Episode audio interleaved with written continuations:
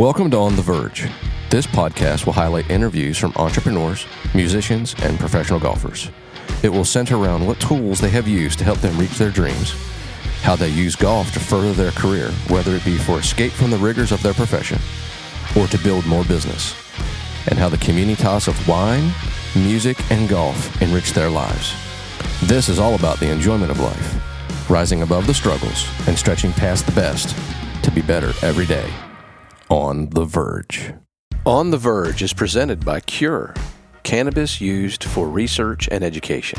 The medical industry is steadfastly looking to help millions of patients that suffer from injuries related to repetitive motion, sports, trauma, and many other orthopedic injuries, as well as skin disorders, mental disorders, cancer, and osteoporosis, to name only a few of the other underlying conditions that billions suffer from each day. On average, in this country, we have 10,000 people turning 65 every day. With the cost of pharmaceutical medicines increasing, patients deserve natural alternatives that are not only more cost effective, but also safer for them and society. Cure is focused on providing natural alternatives to aid with current or previous medical conditions. Cure does this by providing a therapeutic properties of natural cannabinoid formulations for multiple uses, whether internally or externally. Ask your physical therapist or your primary care physician if cannabinoids are right for you, or check out their website at www.curemich.com. Cure, cannabis used for research and education. We, did we just get on the verge just like that? Just like that, we're on the verge. All right. All right, here we go. Welcome to On the Verge. Today's guest is just came out with his fourth album. Actually, my sixth Sixth album. album. Yes. Spotify hasn't done you good, No. appropriate credit. Yeah, it's a little bit confusing just looking on Spotify, but it's my sixth album. Yes. Well, that's fantastic. Well, we're joined today by singer songwriter Steve Moakler. Steve, Blue Jeans just came out, yeah, man. Yeah. Fresh off the skillet. and uh, I'm interested. There has to be a real big story behind the '72 Winnebago. There is. You you guessed right, man. That's actually one of my favorite stories to tell and one of the biggest stories I've been able to be a part of, I think. Yeah, tell me about the Winnebago, man. So, my wife Gracie and I got married seven years ago, and you know I had I had two records out and was a completely independent artist aside from my my buddy Tim, who was mm. my manager, who also worked full time at the Apple Store. Just to give you an idea of the scope of my career in that moment. Mm-hmm. And you know I was just trying to get my music going. I had a couple songs on some um, some big records that fell off right before they came out, and I was kind of looking a little grim. My wife uh, had this sales job that she hated and had a dream of starting her own business. So I said, "Babe, why don't you just quit your job? You know, let's start at like ground zero. I want you to do what you love." And she started this business in her attic, and um, and I had a vision one morning of us driving around the country in a camper. I was like, "That looks like it'd be fun." I don't know how we're going to make money doing this, but this just seems like it'd be a fun story to live, you know? yeah. And the kind of dream was that maybe I can play music and she can she had a jewelry company she started and employed women that were in recovery recovery programs here in Nashville. Oh, that's awesome. And um, I said, you know, why don't you come on stage and you can tell people about the heart of what you're doing and sell your jewelry, and I can, I can share my music and my story with people. So we announced it online, and we thought maybe this would be like a week long thing. Maybe there'd be seven or eight people out there that want to host us for the night. And we ended up getting uh, over 150 offers to come play music and hang out. So we did 40 shows together in 50 days wow. in this 1972 11 foot long Winnebago that we got on Craigslist. And man, we met so many amazing people and saw the country together and, and you know, really launched her business and Yeah. What it has become a really cool part of my career. There's something about taking a jump Mm-hmm. and trusting the parachute that fills us full of life. It's a shame that there are so many people that are afraid to take a chance Yeah. on change or whatever. Yeah. How much has that those experiences played out in your songwriting? Oh man, huge. I mean, I think to me, music, just a music career, still feels like that to me. You know, every year it's like because we, you know, we as creatives, we wake up every day and you you you just hope that lightning's going to strike. Yeah. You know, because the reason I have a career is because I I, I write. That at some days I show up and good enough songs are produced that Mm. people want to hear them, whether it's on my record or someone else's record or Mm. in a live show. And um, you know, you just wake up and kind of bank on that happening every day. It's really never feels like a given, you know, to have have a career in music. Interesting. So basically, when you're when you're just telling me that um, every day, it takes every day, and that mindset to know that not every day you're going to hit gold. Yeah, certainly not. Certainly but, not. But you have to start the day with your pickaxe over your shoulder, heading Yeah. in, heading into the mine, knowing that today's today could be my day. Yeah. But you got to show up. yeah, You got to show up, and I think that that's when when you show that you have the courage to make a decision like that, to get a Winnebago, take it to the road, and just wing it. yeah, That means you have faith. That means you have enough internal belief that you can do it, and you're up for an adventure. Because at the end of the day, if it doesn't work out, whoop de doo. We'll, we'll try right. it again. Yeah. We'll try to do something again yeah. of all of the places that you went on that 50 day run, Mm-hmm. was there one particular city, event, or show that really steered you in the direction that you then knew that this was the, the greatest decision you made at, the time? Man, I, that's a great question. I, I, I don't, I, I don't want this answer to seem like a cop out, but there wasn't one. Okay. But I would, I, I would say, I'd kind of flip it, and I would say that there was, there was maybe only one that ever made me question if it was. Oh, well, tell me about that. You one. know, uh, well, I, I really don't. I don't want to get too much into the details, just because in, in case that this particular host ever hears this. But Yeah, you know, sense. it's just. Um, I, I more. I just really want to emphasize more that you know. I think what we found that was really surprising to us when we told people we were doing this. We're going to go out in, in this camper and.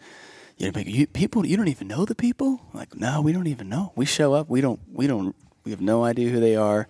We don't really do any research ahead of time on exactly where we're going to be. We just we just put it what pieces together on the map and we go and do it. And I think we're just we we're always so blown away by the hearts of people and how good they are. And how much they just want to shower us with love and their friends and family with love, and we just kind of get to come into that fold. Uh, and it it, be, it's really just became something way more than we ever thought it would. We thought it'd be just you know we can get a little check, play a show, and get on our way. And I think what we found is we've just it's it's been deeply fulfilling um, to get to know people, you know, on on on such a personal level and be invited into their lives and I think what's in, what makes music, especially people like like you that that you deliver a message, is that it's the world we live in is getting further and further away from human connection. So when people still gravitate toward music and great music, because the person who's passing on the story is going through something. Mm-hmm. You know, most of our emotions are negative, whether it be pain, hurt, struggle, sadness, and then there's love. Mm-hmm. You know, not many people write about like. They write about love, That's and then they write about the neg, the negatives or the anti-loves, so to speak. But when when somebody's on stage singing, they have a pedestal. They're they're they've had the courage to stand up there, so they're different. And then they s- tell a story about their struggles. All the people in the audience are struggling too. Nobody's mm-hmm. exempt from the struggle. And then whether they went through the same thing that you did or not, they're still able to like, wow, this guy made it through. yeah, And I heard I heard that pain. I heard that, and I, that's all I needed. That's how people recharge, is because they find out they're not alone. Yeah. And what music does such a great job of, and what you do a great job of, in both your new album and the other one that I listened to, which was Steel Town. yeah, I mean, because I'm a Pennsylvania Yeah, guy, why not? You know, at the end of the day, I'm, I listen to your songs and I'm like, wow, there's a connection there. I thought Steel Town was great because I'm from Pennsylvania, so you did Yeah. a great job of painting a picture of small town Pittsburgh, Yeah. ish. You know, I was like, man, that's exactly what it was like. Thank you. A- and the the things that you described about you know in the song, I was like, a lot of people aren't living in small towns anymore because everything's been taken out. Everything's in the big cities now.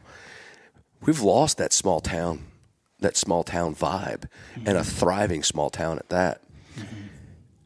And I think that that's that's the gift, which is to be able to tell stories and let everybody know that it's okay. And that's what people cling to. And so when you're on when you're out on the on the road and you're on stage, mm-hmm. what's it like? What's the difference between a crowd that is really in to Steve Moakler mm-hmm. and one that isn't isn't plugged in tonight? What's that? What's that vibe like on stage? Man, that's a great question. Um, it's it's a big challenge when you're on stage, and you know you you feel like even you know the, thing, the funny thing is even if eighty percent of the audience is listening, ninety percent of the audience is listening, it's amazing what ten percent of a crowd who you feel like is talking or you know whatever just making noise at the bar or mm-hmm. isn't feeling it, it's really easy to get an idea in your head. I suck, man. Like I can't get, I can't even captivate this crowd tonight. Yeah. You know, and and uh, it's um, so I, I really uh, something I really just try to always work on is like focusing on the people who are in. I saw I haven't read a book. I saw that Charlie Daniels released a book called uh, "Don't Look at the Empty Seats." and I, I, I, can't wait to read it. But just with I love that title. Yeah. I've thought about that title ever si- since I've seen it.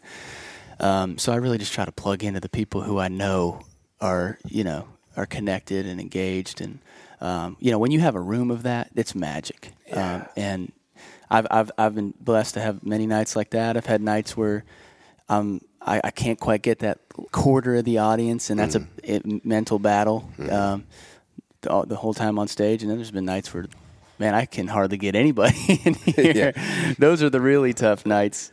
You just kind of got to, at a certain, you know, a certain, certain fight as hard as you can. Then you kind of go, you know what? At a certain point, this this night is just not set up for mm-hmm. me to mm-hmm. win, and you got to just check the ego, yeah. and just play music. Well, you just that's the thing. Like that, you made a great point there because mm-hmm. not everything goes as planned. That's right. And you know, my my one of my favorite lines from the the the Socratic genius that Mike Tyson is, which is mm-hmm. everybody's got a game plan until they get punched in the face. Yeah. You know? Yeah. And you go up there and you got this new album. If everything's feeling good, you got the good dinner, yeah. getting ready to walk on stage, and you're like, yeah. And you're just dealing with dead.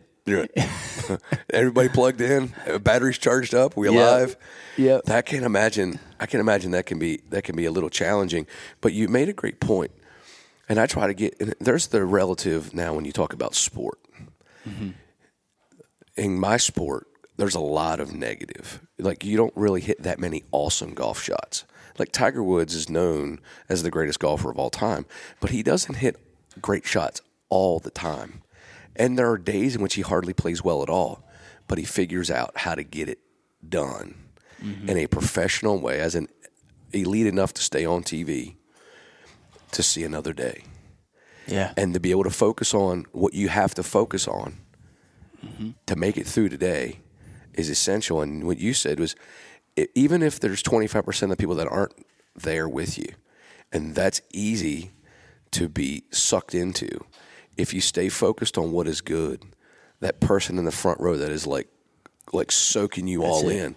If you can just lock into that, that's your world right there. Mm-hmm generally speaking, that brings out the best in you, which yeah. can totally change a room. But if so you true. focus on the fear mm-hmm. of like, they don't like me. What's wrong with that guy? What what I do to him? I, and it's easy to veer off yeah. into that. It, it, happens in sport. It happens I'm in sure. music. Yeah, I'm so fascinated because I don't have a musical bone in my body, except I love music so much. Mm-hmm. I'm always fascinated the parallels of fear mm-hmm. and what fear does to you when you. What was that moment where you conquered the fear of the microphone and the stage and it became this is my life instead of am I wired for this? Man, I think it was probably the first time I ever got up on stage and performed. It was in eighth grade.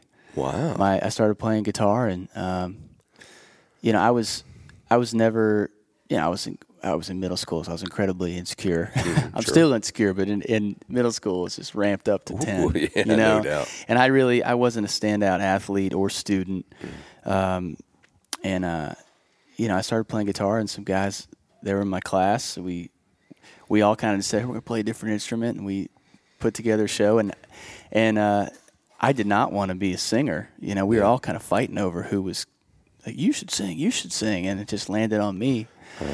And um, I'll never forget it, man. I got up there and, and we, we, we played some cover songs at the holiday festival in the cafeteria, Yes. and and and I am you know still on video. It was really terrible performance, really, but I, that was a I'll never forget the moment, and because I, I remember feeling like, wait, you know what? People are actually paying attention to me Yeah. right now, and I, di- I didn't really ever feel that in school growing up much, and I felt like I, I kind of found a thing Mm-hmm. that could be my own and and a connection there that I really wanted to to nurture and grow. Yeah. And now that that leads leads me to a thought that I haven't really put much time into in a while. Arts have been taken out of public schools a lot. Music has been taken out of public schools in a lot of places. Hmm. And the thought that if it had been taken out for you, you might not be doing what it is that you're doing right now. How important is the outlets for non athletes and non geniuses, so to speak?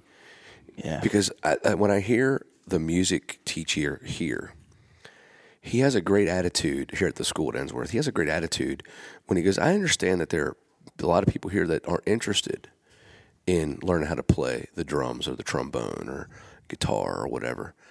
But if one, if I make a difference in one person's life, it's all that matters yeah, and it's a huge thing. It's like the learning piece at this age. You know, from you know, probably wouldn't you say you're you're doing a general education and an elementary education until like you're about thirteen, and then you're mm-hmm. somewhere between. I think I have an idea what I'd kind of like to do, and I want to start to foster that. And if you don't have basketball skill and you're not like super genius with chemistry or math, it can be kind of that school can be a pretty daunting place yeah. and to find that voice, pun intended, it like that would be that has to be a great gift that I I never had because I didn't have I didn't have the music gene, but it was a huge part of yours. Who were your major influences Yeah. in your youth that steered you in this direction? Well, there's kind of two two influences were coming at me from two different directions. One was uh, my dad's office in the basement. You know, my dad worked from home. He's an architect, and um, he listened to music all all the time. Like in you know, his music, like Bruce Springsteen and Billy Joel and the Eagles, and um, and I love I loved his music. You know, I think I, I soaked it in without even realizing I'd be down in his office and coloring. I actually used to draw draw golf courses. Actually, when I, I was I into golf that. as a kid too. I used to draw houses and golf courses and color and just listen to all the all the music I mentioned. I think it really soaked into my being and as as an adult, that's actually a lot of what I prefer to listen to. Um, but you know, at the time, I also loved you know the modern music of the of the day, like John Mayer and Matchbox Twenty and the Counting Crows and um, and that kind of stuff. So that- I, I hear John Mayer in your music. oh, th- um, thanks. I'm sure I've I've listened to it a lot. It ends up getting in the stew. Yeah, like I, I'll listen to uh, when I listen to your to your music over the last thirty six hours. Some influences that I heard in my in my ear were the War on Drugs. Okay. I love that Yeah. band, and I hear his your voices sound very similar, and the textures of the of the rhythms of the song. I was like, that's the first like the first song I heard was Steel Town, and I'm Yeah. like, huh, it's got a little bit of War on Drugs there. And then the next song I listened to was kind of like on Spotify, just plowing Yeah. through, and I was like, that, that sounds like a little John Mayer. Yeah. and actually, I couldn't I couldn't wait to hear your influences and where Yeah. they come from because I don't like I said I can't play anything, but my I listen to so much. I love like I like just little. I like to see who it influences because it's Yeah. it's part of who you are. For sure. Interesting, Bruce Springsteen too, huh? Yeah, yeah, that's big. And and then there, I got hit with a whole nother wave of inspiration when I moved to Nashville. I feel like I fell in love with music all over again. Interesting. Yeah, just and um, and Eric Church became a huge influence. Kind of, I, I, Eric Church influenced me in my like from in my twenties the way that John Mayer influenced me in my teens. It was just and then so then I started diving down here and you know all of Eric Church's influences and Yeah. going down the path of you know Willie Nelson and Kris Kristofferson and and Alan Jackson even mm-hmm. uh, that, kind that kind of stuff. So. I'm a I'm a mutt, man. I'm a mutt. I, I I've I've got all kinds of things that influence my sound. I love that. Yeah. So you, uh, when you think about, so you, it's like not hard rock, but you got some rock influences, Yeah. and then the classic country influences, and then your life experiences. When you're when you're listening to music in the, in your head, are you hearing guitar first, or do you hear drum first? What do you hear in your mind as you're kind of putting things together when you're writing your songs? Man, for me, it always starts with the with the words and the story. You know, Really? I, I've I've told people this, and I think I really mean it. But you know, if music didn't have words, I, I'd be I wouldn't be in this business. I'd be doing mm-hmm. something with words and Yeah. stories. Mm-hmm. So it to me, it's it's it, I, I, there needs to be a story or an emotion, something we're trying to convey lyrically, and that's what inspires the music in me. Interesting. So once I, you know, I hear a hook or an idea or I sing a line, um, that's when I get inspired to start making music. That's when I hear a beat or a guitar or a melody. Interesting. Yeah. So it's kind of kind of backwards. Yeah. Interesting. So like my favorite band is Tool. Okay. Okay. So Tool, the the the drummer, the guitarist, and the bassist, they work together and they cr- they write the music. And Maynard doesn't want to hear anything about it until they're done because they're kind of over overprotected. I mean, over Okay. perfect. You know, they Yeah. Oh, it's it's ninety nine point seven percent, but they're still at 0.3 We got to get yet. So he said, and then he said they send the music. Maynard listens to it and then feels what the music does to him, and then starts writing the songs off of the music. Yeah. And so, and you're like, you're like, I got, I got some words, hmm, and then you start to feel it off of the words, which is what kind of reminds me of what I teach in golf, which is there is no such thing as the way. There's a bunch of ways. It just has to come out and sound good. Right. So that's what I always try to make. It is art.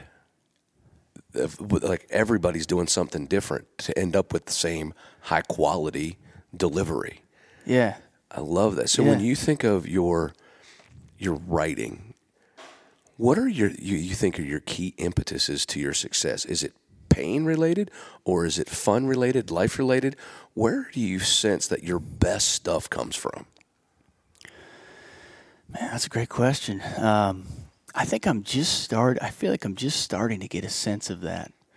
Six albums in, I feel like Yeah. I'm just starting to notice, like, okay, these seem to be the songs that people really gravitate to, and then I, I feel like, you know, I need to put in my show. You know, and it, Mm. tends to be uh, life life related and hope related. I think there's this. I, there's this idea that there's kind of two different things I touch on a lot. One is time is going really fast.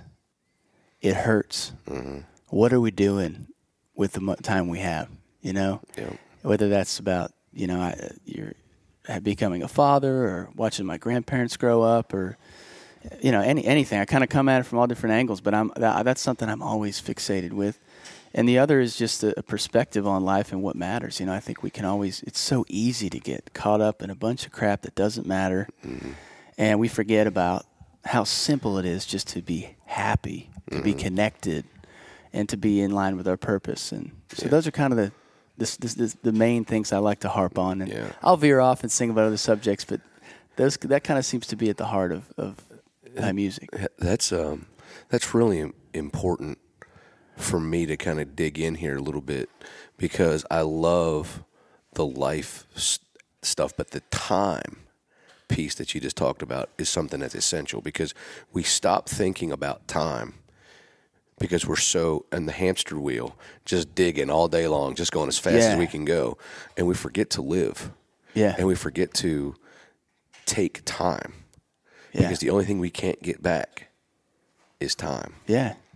And most people, unfortunately, wake up to time a little too late. Hmm. And I think really that's where music plays a huge role in a couple of things. One is it stamps time. Yes, it Like, does. Yeah. you know, if you're listening, like if I listen to Alice in Chains, uh, Would, or Them Bones, it takes me to this time where I was lost in Birmingham and I couldn't find this apartment that I was supposed to be moving to. And it was really frustrating. But like me just listening to that song over and over again, if I hear it on the radio, it's like it just poof, Time throws travel. me Yeah. me 1993, right in the middle of Birmingham. I have no idea where I am. It's incredible. You know, and that's like to me, that's that's the power of being a time guy.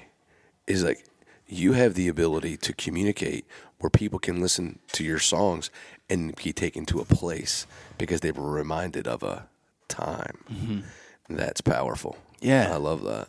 Yeah, man. I love that. That's crazy. That's what you're saying. Is it's cool that I didn't even think about that angle on it. But the music we're making, no matter what it's about, right? Yeah. I'm, sometimes I'm literally singing about that feeling, but regardless, the music that people of mine are, are here, it's going to take them back to a time they heard it for the first time or had some memorable experience with it, and that's something we always, I always forget about when we make music. That we're, we're giving people these little time capsules. Yeah, because like t- today's Yeah. perfect, perfect example. My two boys come down after they take a shower, get ready to go to school, and I'm listening to your to your uh, Steel Town, Yeah. and they're like, "Daddy, who's this?" I said, "Well, I'm going to be interviewing Steve today, and I want to make sure that I got to get a feel for what he's doing and." We- We're, and they all sat down. We had breakfast together, listening. So Steel Yeah. Town is attached to my boys just coming down after the Super Bowl. You know, Super, Yeah. talk a little bit about the football game, and like, I I really like this song, Daddy. I said, "Yeah, this is Oh, that's cool. so man. it, there's like it. so like when I think about when I, of course it helps to put a face to a name too. So like hadn't seen you, see you, listen to your music, and I share this moment with my kids, and my kids love country music a lot. So they were like, "Yeah, Daddy, we're not listening to Tool this morning. Great." Yeah. yeah. So that's really cool. So you you know you and I are both in a situation where we're, we're from we came from to Nashville from Pennsylvania. Yeah. And you grew up in, in Pittsburgh. Yeah, And I and I grew up in Gettysburg. So you're you're on the west coast of Pennsylvania, and I'm in the south central. What was your childhood like in the Steel City? I love my childhood, man. And we, we weren't uh, quite in the city. We were south. Uh, we were south about thirty minutes in a town Okay. called Bethel Park, and Oh, okay. it was it was the last. It was just to pu- put it in context. It was the last stop on the trolley line. So it was like we had you can get on the trolley in my town and take it downtown, uh, but we were the last stop. And after after my town, it started it started to become more rural and um, out of town. But it was man, it was a um, it was a great, you know, a very average middle class suburban American town. kind of Pennsylvania. Yeah, You know, Pennsylvania is so like blue collar, yeah, middle class, generally speaking, salt of the earth yeah, people that really like their football and really are into their communities. And yes, uh, and it's a pretty simple way of life. It's a really is. a lot of farm country outside of Philly, Pittsburgh, Harrisburg. Yeah. Outside of that, it's a pretty rural community Yeah. or state anyway. yeah. Uh, not that dissimilar to, to Tennessee, to be honest No, with you. really not. Outside Yeah. of the temperature, maybe in August, that's about it. Yeah, yeah, for sure. I, and I think a lot of my experience was, you know, looking back, I think what made it so special to me was was my my mom's siblings were all there. You know, so I grew up with my aunts and uncles and my my grandparents and my cousins, and we. You know, we hung out, man. We we were together for everybody's birthday, Yeah. for the football games, for going to each other's sporting events and stuff. And, um, and we we went to the same church, and so it's just a I miss I miss that. You know, that I think when I think about where I grew up, Yeah. um, there was a lot to it, obviously, but that I guess the thing I miss the most and the most fond of is is just the the, the time with family, you Yeah. know, and and how how tight we were. Interesting. Yeah, So when did you move to Nashville? I moved to Nashville uh, right when I, when I graduated high school, and I, I came I came here to go to Belmont University for a I went there for a couple years. So that was kind of my segue into Nashville. I almost didn't go to college at all, and um, I was offered this independent record deal, and I thought I was going to take it, and you know just hop straight on the road and start making records, and and I had an attorney who I d- had just discovered, you know, when I got the record deal, and and he advised me not to do it. And um, he said, "Don't you don't want to get in bed with the first person who wants to sleep with you." He said, "I think you got a lot of talent. He's like, and, and I'm willing to help you on this road, uh, but I want to just let you know up front, this is a long road, you know. But if you want to go down it, I'll, I'll walk it with you. So that was heartbreaking at the time. Um, but I and I applied to a few schools and um, ended up getting into Belmont. I didn't get into other any other Yeah. school I applied to, which that? and I got in here, and man, it was just a. I had no idea how much of a blessing it was going to be. I thank God that I came here. Wow, that's so Yeah. cool. So you you're you're coming down, you, you get this deal. The lawyer says, eh, "Let's not do that." Yeah, And then you start. You go to Belmont, and obviously it's a, known for its music business, yeah, uh, higher education. sure. How has your first vision or interpretation of what you thought it might be like? How is it in reality to that? Being at Belmont, you mean? No, as in like the road to becoming a musician. Oh, geez. Like what you thought it might be at age 18 or 19 and how it's actually turned out to be right now in your life. How different is that picture? Wow, that's a great question. Uh, it's incredibly different. Uh, I think I was so naive. You know, I, I, I just imagined I'm going to get onto a tour bus and I'm just going to disappear. And uh, that's going to be it. And I, and I, I kind of was, if anything, I just hoped the rest of my life would come together. I hoped I would have friends. I hoped I would be able to be happily married and have kids. And Mm-hmm. and you know, in my story, you know, the the, the tour bus moment, that big moment, never, it hasn't happened. Hmm. I, I feel like a lot of big moments have happened, Yeah. And I guess my, you know, I feel like my career has been so much slower and gra- more gradual than I thought it would be. I think, to be honest, I think I came to Nashville. I mean, maybe overconfident. I, mean, I think, think, man, and or I just thought things worked. Things happened fast. Faster, You know, I thought, oh man, I'm going to get a record deal. I'm going to get on a bus. I'm going to go. And I, I think the story that I've actually have lived so far in my 14 years here has been a lot more, a lot slower, but a lot more gratifying and a lot more refining to me as a person and an artist. Yeah. But most of all, I'm I'm I'm so glad for my, my life, man. That I, I was able to. Hmm. I have such solid friendships here, and was able to meet my wife and date and get married. and Wouldn't you that. almost think that it was that for people out there, this is what I see a lot of people that are dreamers. Yeah. They miss the fact that the the, the story is actually in the journey, not in Yeah. the destination. So it hasn't. It wasn't like you envisioned, but in some ways, if done if done right, that's a big deal for you. Having it done too early, you wouldn't be ready Yes. for, and you'd miss things, and you'd do things out of order or not at the right time or not in the right way for what you needed that you only get out of experience. Yeah. And experience is what is what takes time. Yeah. You know, that's Yeah. what takes time. For you to be where you are today, you couldn't be who you are today at, at 19. No way. Yeah. But at 19, you thought you could.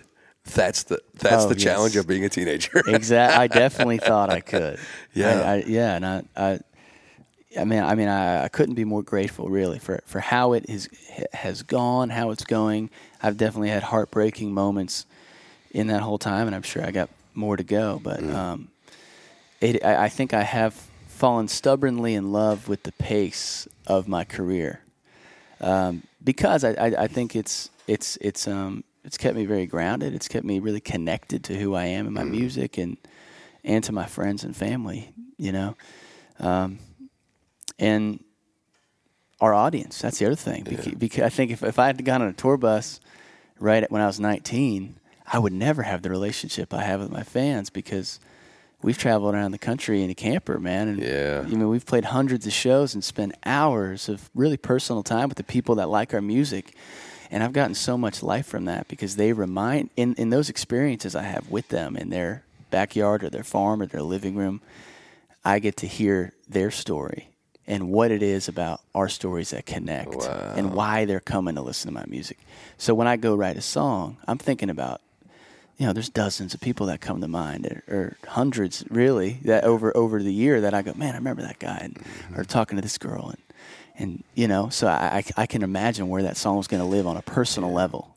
I don't know. I don't know if a song's going to be on the chart or a gold record or platinum record. I don't know. You know, that's not hasn't been my experience, but I can go, man. I know like Jennifer in Ohio, Mm-hmm. she really got a lot of life from this song.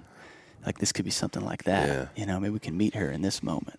That's so true. It's like one of my favorite Yeah. lines comes from Kevin Elko. He's the sports psychologist for Alabama football, and he said um, the two most powerful days in your life are the day that you the day that you're born and the day you find out why you were born. Yeah. And I think that there's where you found there's where you found why you were born Yeah. I- because that like, like, it's just amazing. For obviously, nobody out here can see your eyes when you're telling that story, but when you tell that story, you come alive in your eyeballs. Mm. Wow, that's cool to hear. Okay, so when you're like you're sitting Yeah. there talking, and all of a sudden I, I ask that question, you think and like whew, your eyeballs like illuminate, they get bigger, and they tell a story like, and this is why I do what I do Yeah. because uh, all it's like a domino. You hit one domino, it hits two, two hit four, four hit seven, seven hit thirteen, and then as it just extrapolates outward. That's people. You Yeah. get in front of four that liked your song, and you're like, and those four feed you a little bit. Now you hit seven, and you get seven, hit 13, 13 hit 30, and now you're just rolling.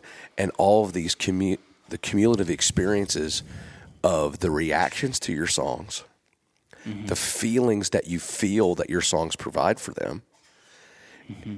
provide the impetus and the fuel for more Yeah. and it's a cycle that keeps chewing and going. And those being able to that's what I call for golf. I call that the cycle of champions. You have to like put your best work out, perform it, assess it, get back on the grind, Yeah.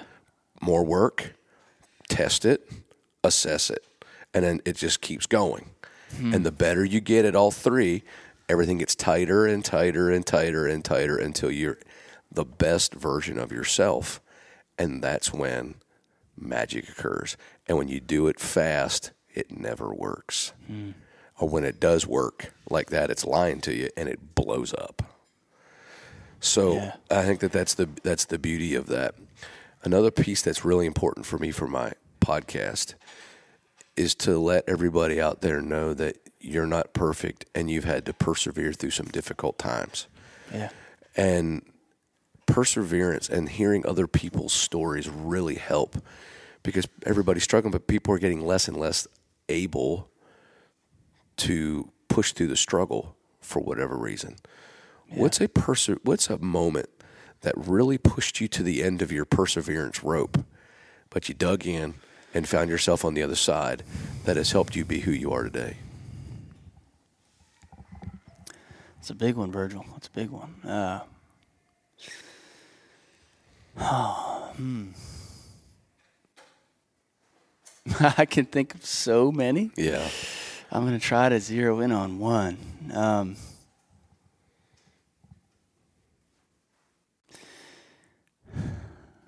man, there's so many. Uh, you know, I'll, I'll, I'll start by just saying, man, you know, I've the amount of showcases I've done for record labels, Yeah. trying to get a record deal, you know, over the last 15 years has been, I don't know, I've probably done six or seven, and you know, you and you hear all this hype on the front end, like this person's really excited about you, or they're loving this, and then you go do the thing, and nothing happens. Yeah. You know, and I think that that's happened to me uh, a lot of different times. Uh, probably, I don't know, close to ten times, uh, and that's always a, a tough recovery. You know, because you put you say, hey, you know, that'd be cool. Let's let's make this happen, and and it, and it doesn't work out, and then you got to go back in your head and go, what am I doing wrong? Should I be more this? Should I be more that? Do I need to change who I am to fit into this? And um, so there's always a, a wrestling match share for Yeah. me when I when something like that happens. Um, another another thing I think of was the f- first time I actually started to make a living playing music. I dropped out of school, and I had the opportunity uh, to, to to tour the college circuit. Oh, nice. So there's kind of, it's kind of this subset in the music industry Yeah. where you can go play at cafeterias and and coffee houses and colleges. And they'll bring you in for at the time was like a lot of money to me. They may pay me five hundred dollars or something to go play a show, and Yeah. I was like, oh my gosh, I'm paying my rent for the first time, playing my music. This felt like the what I dreamed of doing. Right? It wasn't the tour bus, but I was making a living playing music, and I did that for about two years until I realized I was t- completely drained and empty because I was I started to feel like a truck driver driving around picking up checks because at these shows no one was there. I mean, there was nobody at these things. Wow. So I was driving around like crazy. I wasn't writing songs. I wasn't making records. I wasn't building an audience or, or you know, the experience I shared with you a moment ago Yeah. of getting to talk to people who liked my music or appreciated it. I wasn't having that. I was just driving around for checks, playing in nowhere, you know, a lot of times colleges people never heard of and shows that nobody had heard about. Yeah. And I, I remember playing in Syracuse, uh, University of Syracuse. I was so excited um, because it was a big school and I'd heard of it before. And and I remember they set me up at a stage in this little student center and and they had uh, someone there selling tickets and someone selling concessions and someone from the uh, television company there uh, on campus TV. And the guy that brought me in was just said, "Hey man, let's just give it another five minutes. I'm sure some people will come." We gave it five. We gave it fifteen. We gave it half an hour. Not a soul came to the show. Wow. And I remember him just saying, "Man, I'm really sorry. You can just." He handed me the check and said, "You can just go. It's okay." And I was like, "I'm not doing. I, I of course I want the check, but I'm here to build an audience, and it just isn't happening." And then that, that just kind of summed up that whole two years of my life. So I, one of my good friends, um, said he he gave me advice. He said, "Man, you can you're going to see a return on wherever you invest your time, you know. And if this is if this you're only going to see more of these shows coming at you if you don't get out of this circuit." And I he says, "Where do you want to see a return?" I was like, "Man, I really want to I want to write songs in Nashville, and I want to build my audience." And so I came back to Nashville, and shortly thereafter was offered a publishing deal, and and dug my heels in the Music Row, and um, you know started what's kind of the the the lane that I'm in now really Yeah. started right there. But by turning away those little paychecks to go play those shows, because I just knew it wasn't wasn't doing it for me. Yeah, you got off, you me got off that interstate. You got off the you get exited. Yeah, And in some ways, I, I bet that was a scary decision because it was your first taste of financial freedom. it was. So you're like, well, but but you- you're torn between maybe I can make this work, and then other people who've been there and done that saying, yeah, you're going to kill yourself on this road Yeah. if Ex- you don't pay attention. Exactly. You're going to get more of this, not less of this. Yeah. I bet that was not easy to hear. It wasn't, you know, and again, it, kind of tying it back to my first example was like I, I had showcased for for labels. I was hoping I would get the shot to get a record deal, to have a song on the radio, to go out there, and I didn't get it. So mm-hmm. this thing came along. I was like, well, I can do this. I can make a living doing this. And I remember falling asleep one night in a hotel somewhere in Maine. I was like, I've never had this much money in my life. It was not a lot of money, but to my 22 year old, it was Yeah. a ton. Yeah. And I said, I'm miserable. What is the deal? And I think it was because I was I was not connected to my why. Yeah. I was I was just, you know, getting a check, So playing a show anywhere I could, and I and I forgot to get back to the heart of it, the songwriting, and connecting with maybe less people for less money, but a more meaningful connection. Yeah, very true.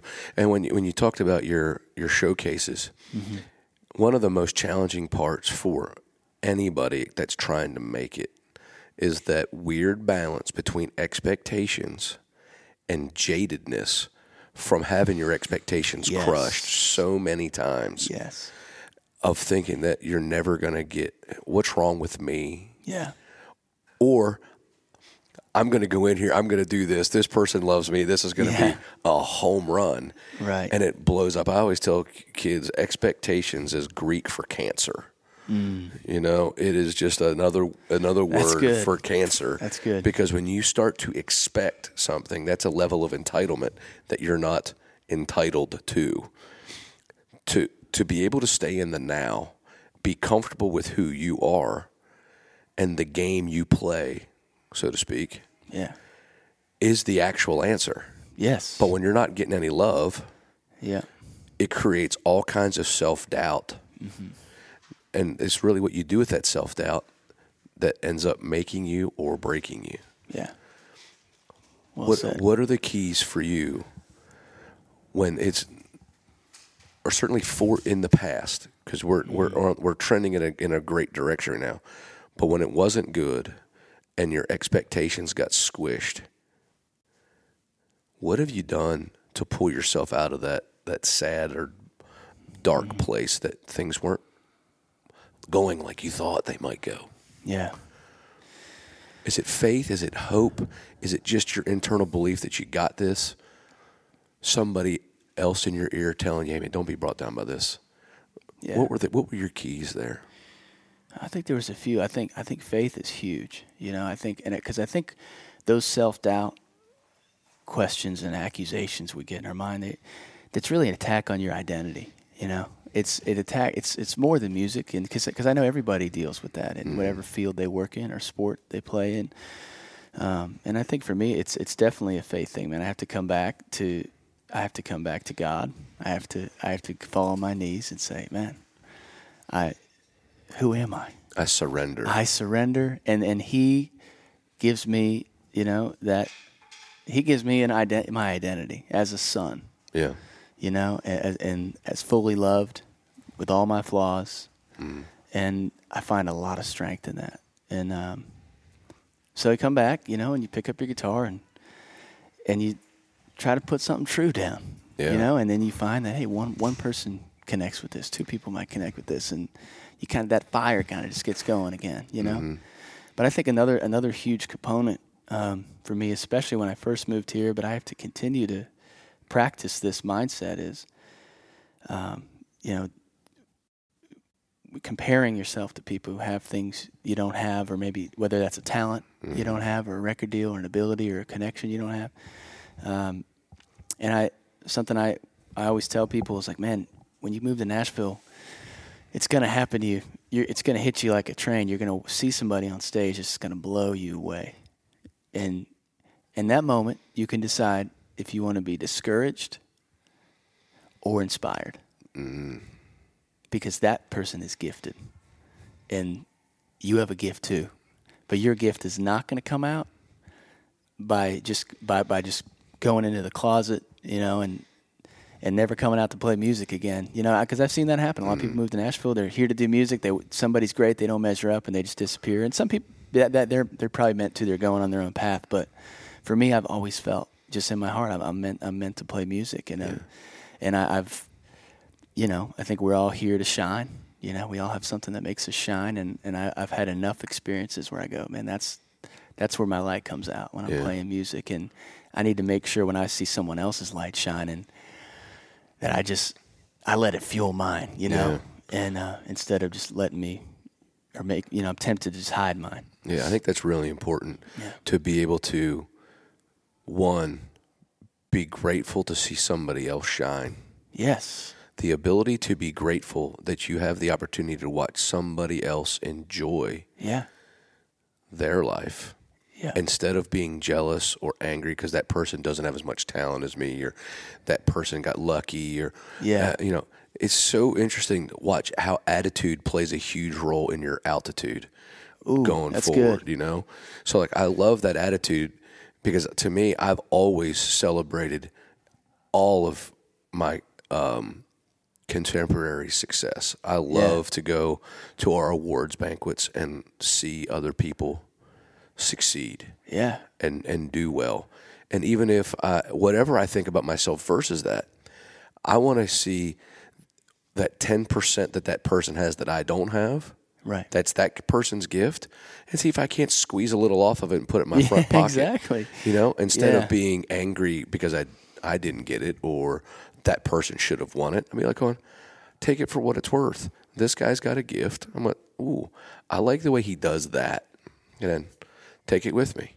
Yeah. Instead of being like, terrible, Right. no good.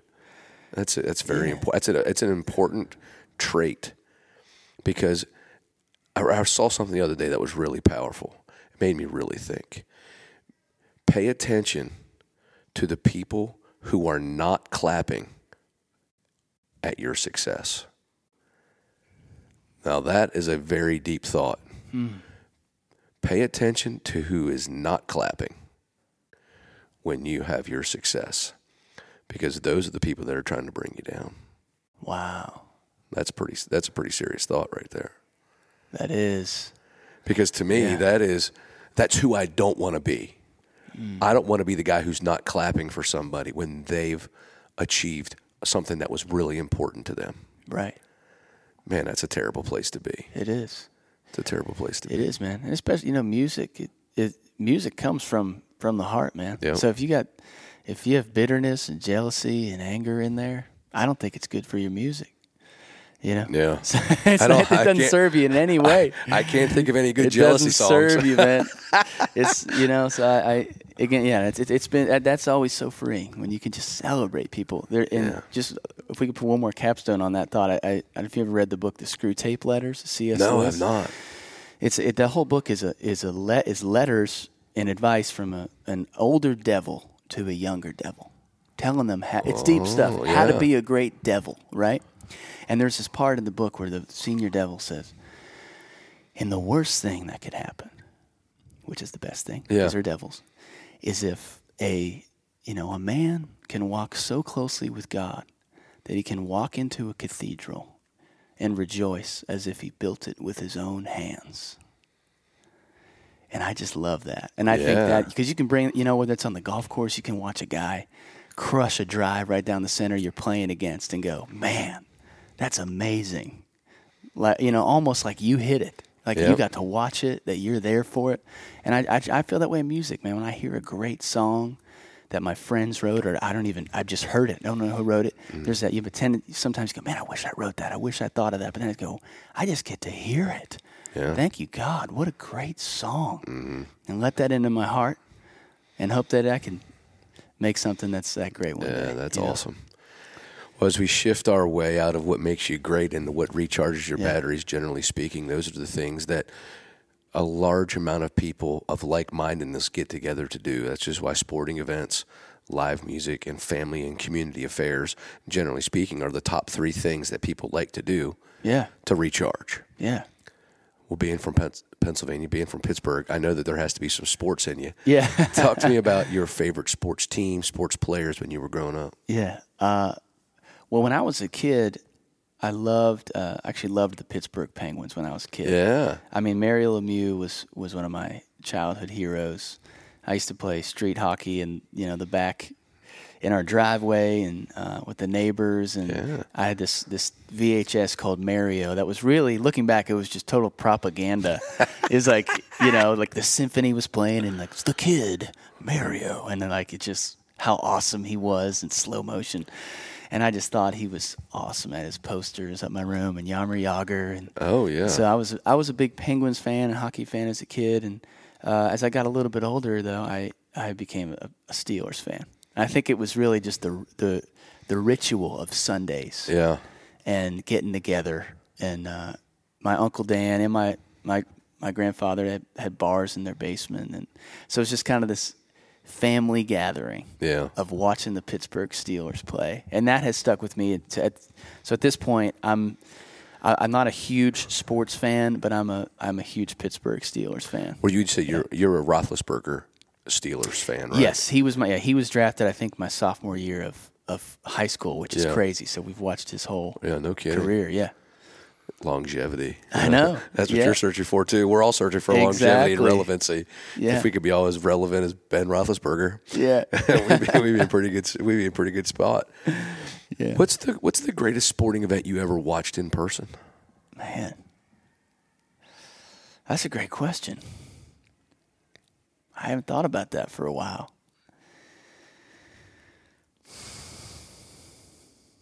Man, I'll tell you what. This this is going to be silly. This comes to mind. I one of the most memorable. I, again, I can't say like this was the biggest Yeah. game, whatever. But I remember I Mario Lemieux, my childhood hero. He hosted a celebrity golf invitational Oh, at yes. Nevillewood Country Club. Uh, and I went there with my Aunt Star and my cousin Chris, and we watched Mario Lemieux and Michael Jordan play. we followed them playing golf all day, and I mean, I just thought that I thought I died and went to heaven getting to see that because I was. I was I'm still a golfer, but I was a very avid golfer at that time too, and I'll never forget Michael Jordan. He uh, he elbowed me in the head. I was up against. I was only I don't know eight or nine years old. I was up against the rope when they were walking off the green, and he was handing his caddy his putter, and he, his elbow hit me in the head, and he said, "Sorry, partner." And I was like, "This is the greatest." That's so, cool. So that that whole that's one of the it's kind of a very random golf uh, a sporting event, but I'll I'll never forget. Well, that. you're only you're only talking about two of the greatest at their at their sport there's ever been. yeah, So I mean, that's the impact that it mm-hmm. has um, on you. As a as a writer and an entertainer, this just popped into my head because we're we're about one week out from the passing of Kobe Bryant, mm-hmm. And one of the things that I've seen is uh, on social on social media more so than anything else of people criticizing others for feeling sad, distraught, or hurt because Kobe died, but yet they've never met him. yeah, And like, you, how can you be upset about somebody that you've never met and you don't you don't know him? And how can?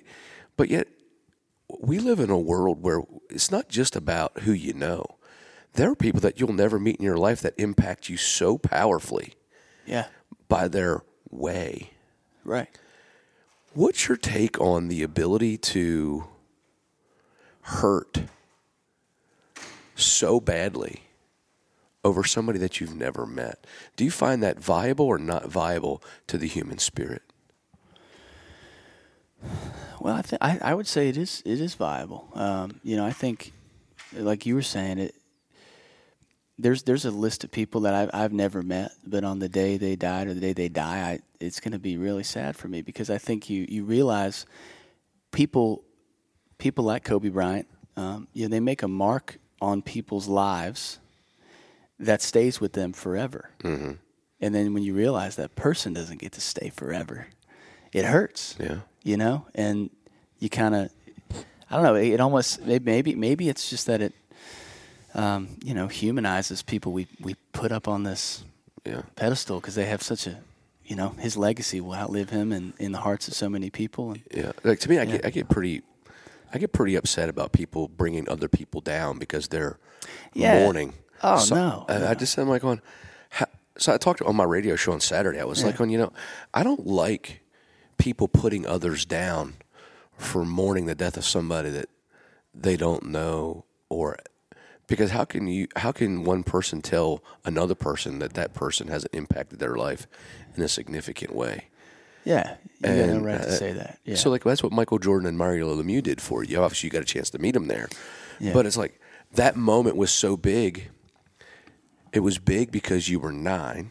It was big because it was your idol and probably the most famous athlete in the planet simultaneously being there in a sport that you were avidly Yeah. interested in. yeah, All of those things came together to create that as the thing that popped into your head most when I asked you about your, you know, your greatest sports memory. yeah, And yet you've really, you can't really say you know them, No. but it's something you'll never forget. Yeah. And that's what it's all about. for sure. Talk, Absolutely. speaking of golf, Yeah. How, what's your handicap now? How much you get a chance to play and what makes you love it so much? Well, I'm embarrassed to say I've, I've hardly played golf in the last two years. Is that right? Yeah, I, I, I got into playing golf when I was, I think, man, I really started getting serious about golf when I was like 11 years old. Um, and um, I, I mean, I just fell hard in love with the game. I had a, a shoebox of, of used golf balls, this Reebok, and I used to chip golf balls across one end of the backyard into that shoebox. To this day, that's probably the only part of my golf game that is somewhat decent is chipping. Is ch- chipping really? because I put so much time into that because that's as big as our yard was. I could Yeah. only chip. So man, oh my, I'm embarrassed. My, my handicap. I don't even. I couldn't even tell you. I, I'd shoot in the. I'd probably shoot in the 90s if we Really? went out and played. Yeah, but What's the best you've ever been? the best. Um, probably right around 90, I Hmm. think. So I so that so I'll take that back. I probably shoot a little over 100 if we went today. In my mind, I'm better than I am. Yeah, I hear you. What's- Just because love I haven't been playing. I love it. Yeah. What- what's what's your favorite golf course you've ever played? Um, I would say I grew up going on, on vacation in Hilton Head Island. There's a lot of great Mm. golf courses down there. I haven't played a ton of great golf courses. I'm definitely more of a come from a, a strand of blue collar golfers, Yeah. you know. But there's a course down there called Shipyard.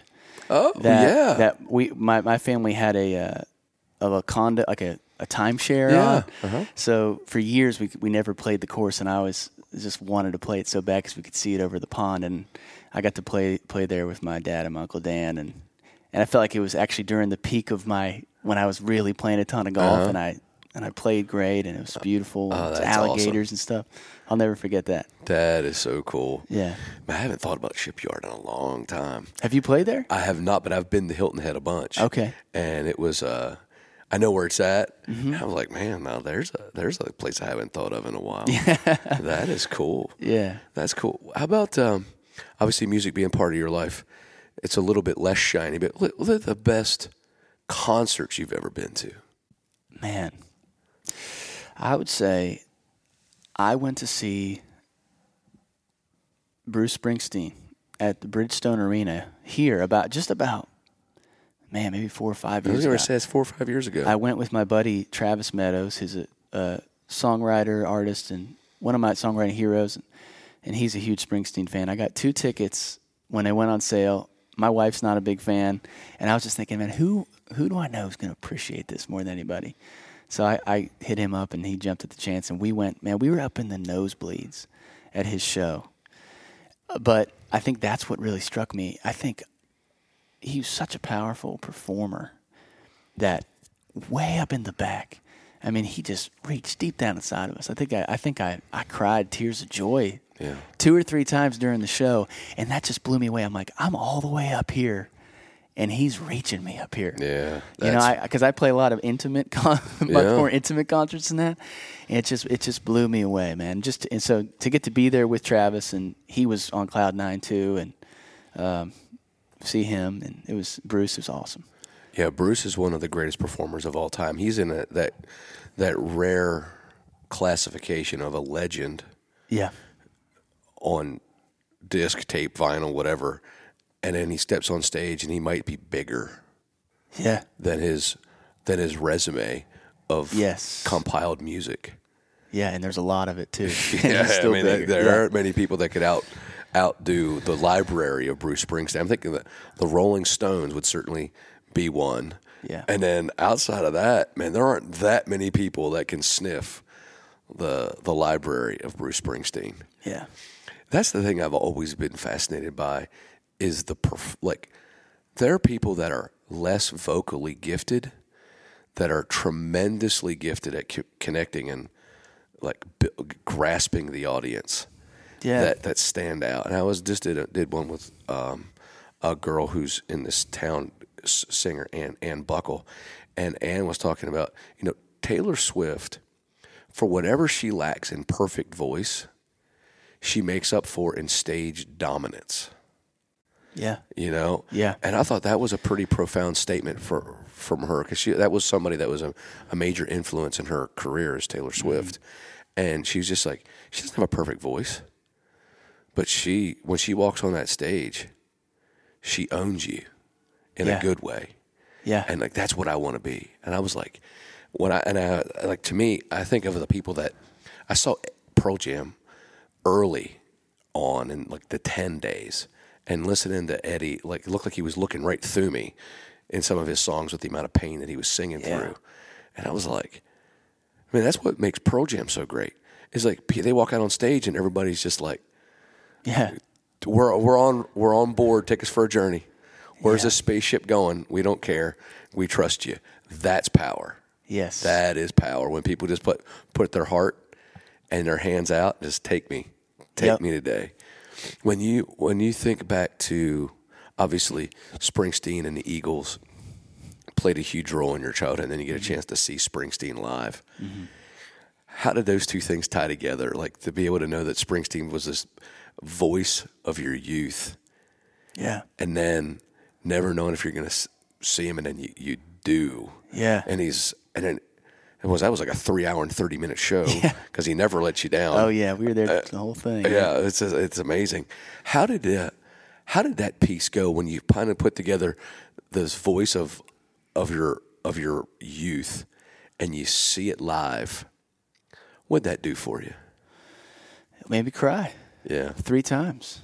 You know, and I, and it's the kind of tears that you can't explain. I'm like, what is this? What am I feeling right now? It's it just it just it hits you all these different spots, and I think a lot. I think I didn't really actually think of the tie, but I think that probably had to do something with the tears. Is, Yeah.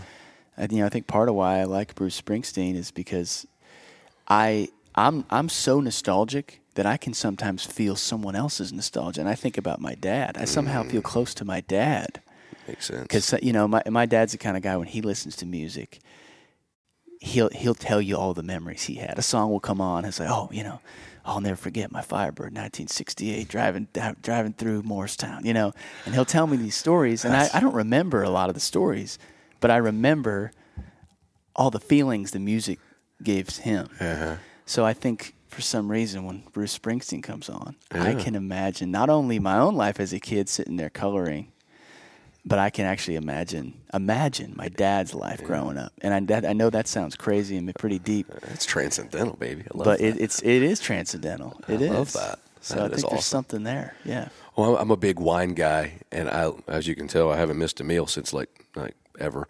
Um, Yeah. Right. the uh, do, do you do you like wine, and, and does food and wine bring a level of enjoyment to you, to uh, in, in the recharge of things that you just love to do in, in your pastimes? yeah, it does. You know, I can't say I'm a huge wine guy. My wife loves wine. Yeah, she's gotten into wine. I feel like in the last five years, and she loves uh, Pinot Noirs from like she knows the kind of she doesn't know Oh. like the whole scope of wine, but she's found the kind of wine she, She likes, and she knows where it's from. I and I really that. like it too, like Pinot Noirs from the Russian River Valley Val- or something. oh, yeah. I don't know, but I'm like that is really good. So I, I, I my my my palate is not very sophisticated, Mm-hmm. uh, but I do enjoy wine. I think what I enjoy most about wine is just that it's when you pour a glass of wine, it's just this. It's the ritual. It's the pop. It's the sound of the click, click, click, click, click. And, you, and then you're going to recline, you're going to sit, and you're going to talk about your day, and you're going to talk about what you're dreaming about, how you're feeling, and connecting. You know, I That's think that's what I love about wine. it's it's like an ingredient of connection. yes. Well You know, said. one of the things that makes wine interesting is it's alive. Okay, so what it tastes like today won't taste like tomorrow. yeah. I never You thought know, about that. so when you when you're drinking, you know, I love Russian River Valley Pinot. In my opinion, is the best of California, and so you get that that little bit of that cherry pie in it, and it's it's fruity, but it's got just enough, you know, just enough acid in it to kind of like that sparks your tongue a little bit, get you makes Yeah. you pay attention. Like, wow, that was pretty. That's pretty interesting. But it's art, much like your music. Yeah. You know, and much like what I do, it's it's an art form Yeah. In a bottle. And somebody picked those grapes and felt like 18 months in the barrel was better than 14 months in the barrel. And here's why. And we're going to put it in this type of bottle. We're going to get these kind Yeah. of corks. And then you you have that moment and you, and you, you pop you in the first one you have you have no idea what you're going to get.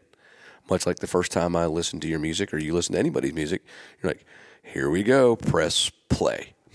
Yeah. Wow. And then after you press play for a while and you're drinking, you're like, wow, I, I like this. I don't know why I like this. And then you, you dig in a little bit more and you dig in a little bit more. That is, uh, that's a really cool thing. One of the things that wine does was one is it obviously it's a conduit with food too, and it helps break down food uh, as you're as you're eating it, and it it cascades. You know, the wine brings out the food, and the food brings out the wine. Yeah. It brings out the different tastes, which is why it's always good to like bite, sip, bite, sip, bite, sip. Especially if they're they do a good job of being paired together. Yeah. They bring out the best in each other Yeah.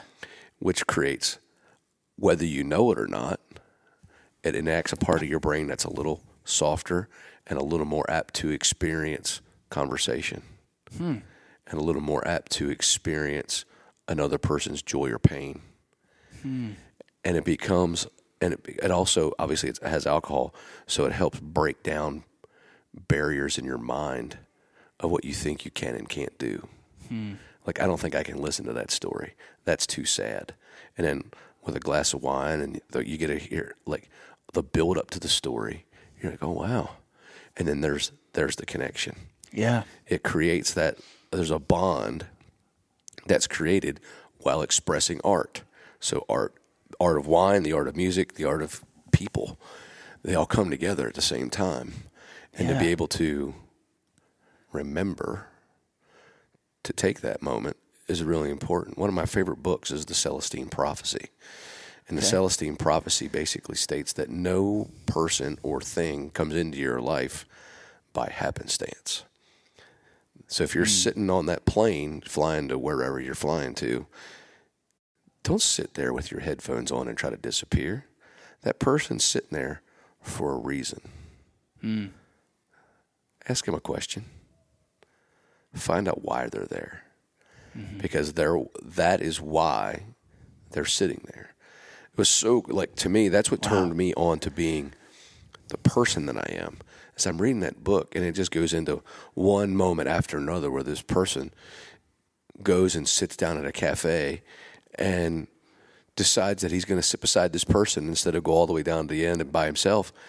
And that person knows somebody that he needs to know that he would not have gotten it without Yeah. that person. Wow. And it was the courage to sit beside him that set it up. And that courage then led to more courage.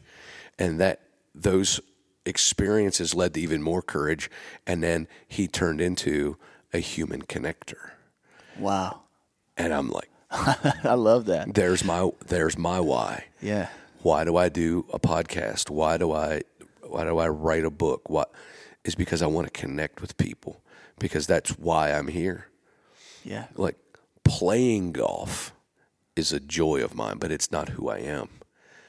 Coaching people to enjoy a pastime that allows them to spend 4 or 5 hours with their kids, their loved ones, their friends and be able to enjoy it better makes their life holistically better.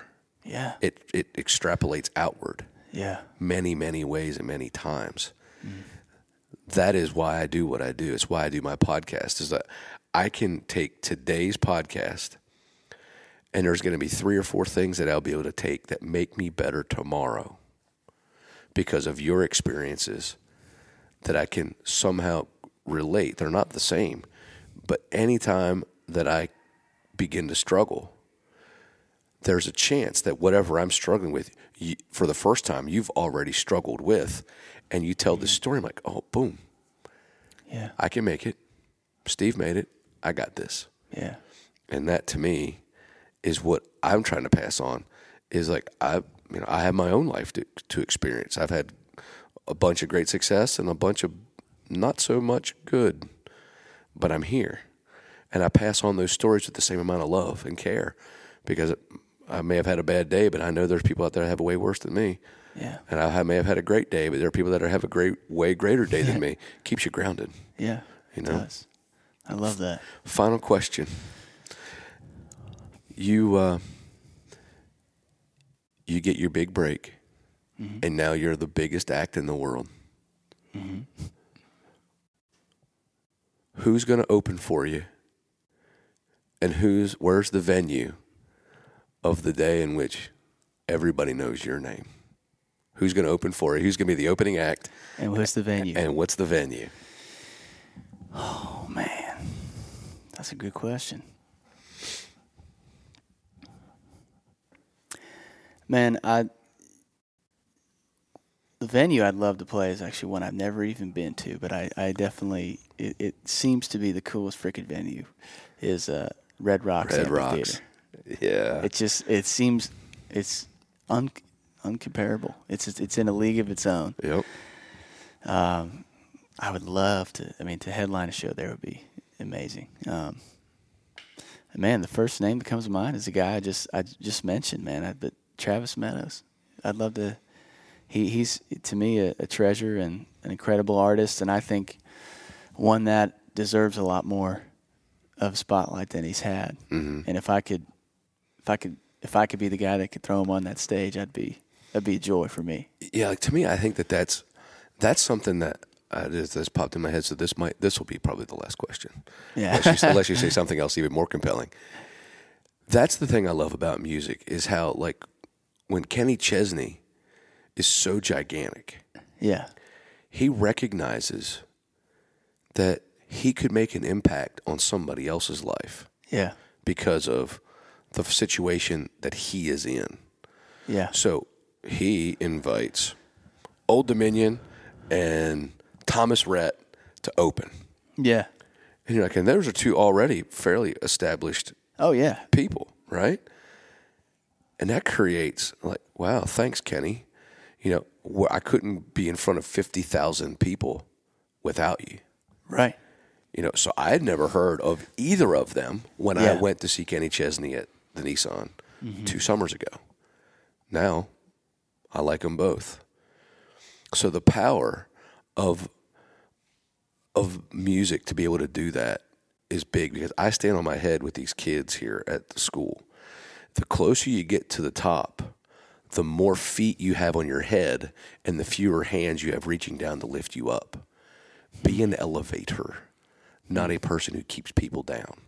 Yeah. That's a good word. You know, and I'm a I just believe so much in elevating others. So when you have that opportunity, that's a it tells me who you are because you had the opportunity to say, "I'd like to have Bruce Springsteen open for me. That'd be nice."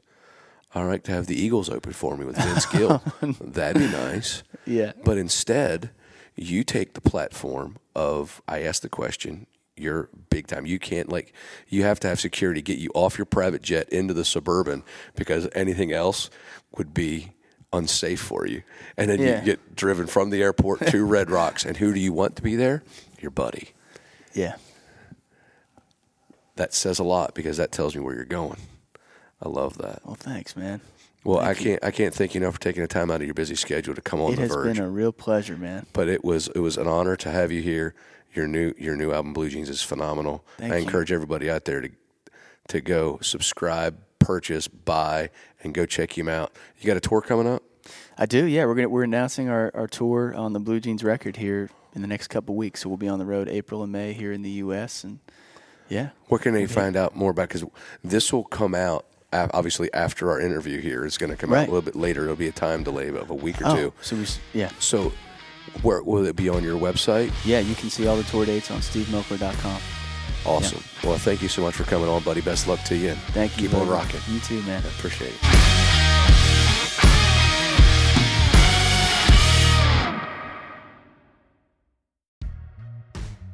Cure is focused on providing natural alternatives to aid with current or previous medical conditions. Cure does this by providing therapeutic properties of natural cannabinoid formulations for multiple uses, whether internally or externally. Ask your physical therapist or your primary care physician if cannabinoids are right for you, or check out their website www.curemich.com.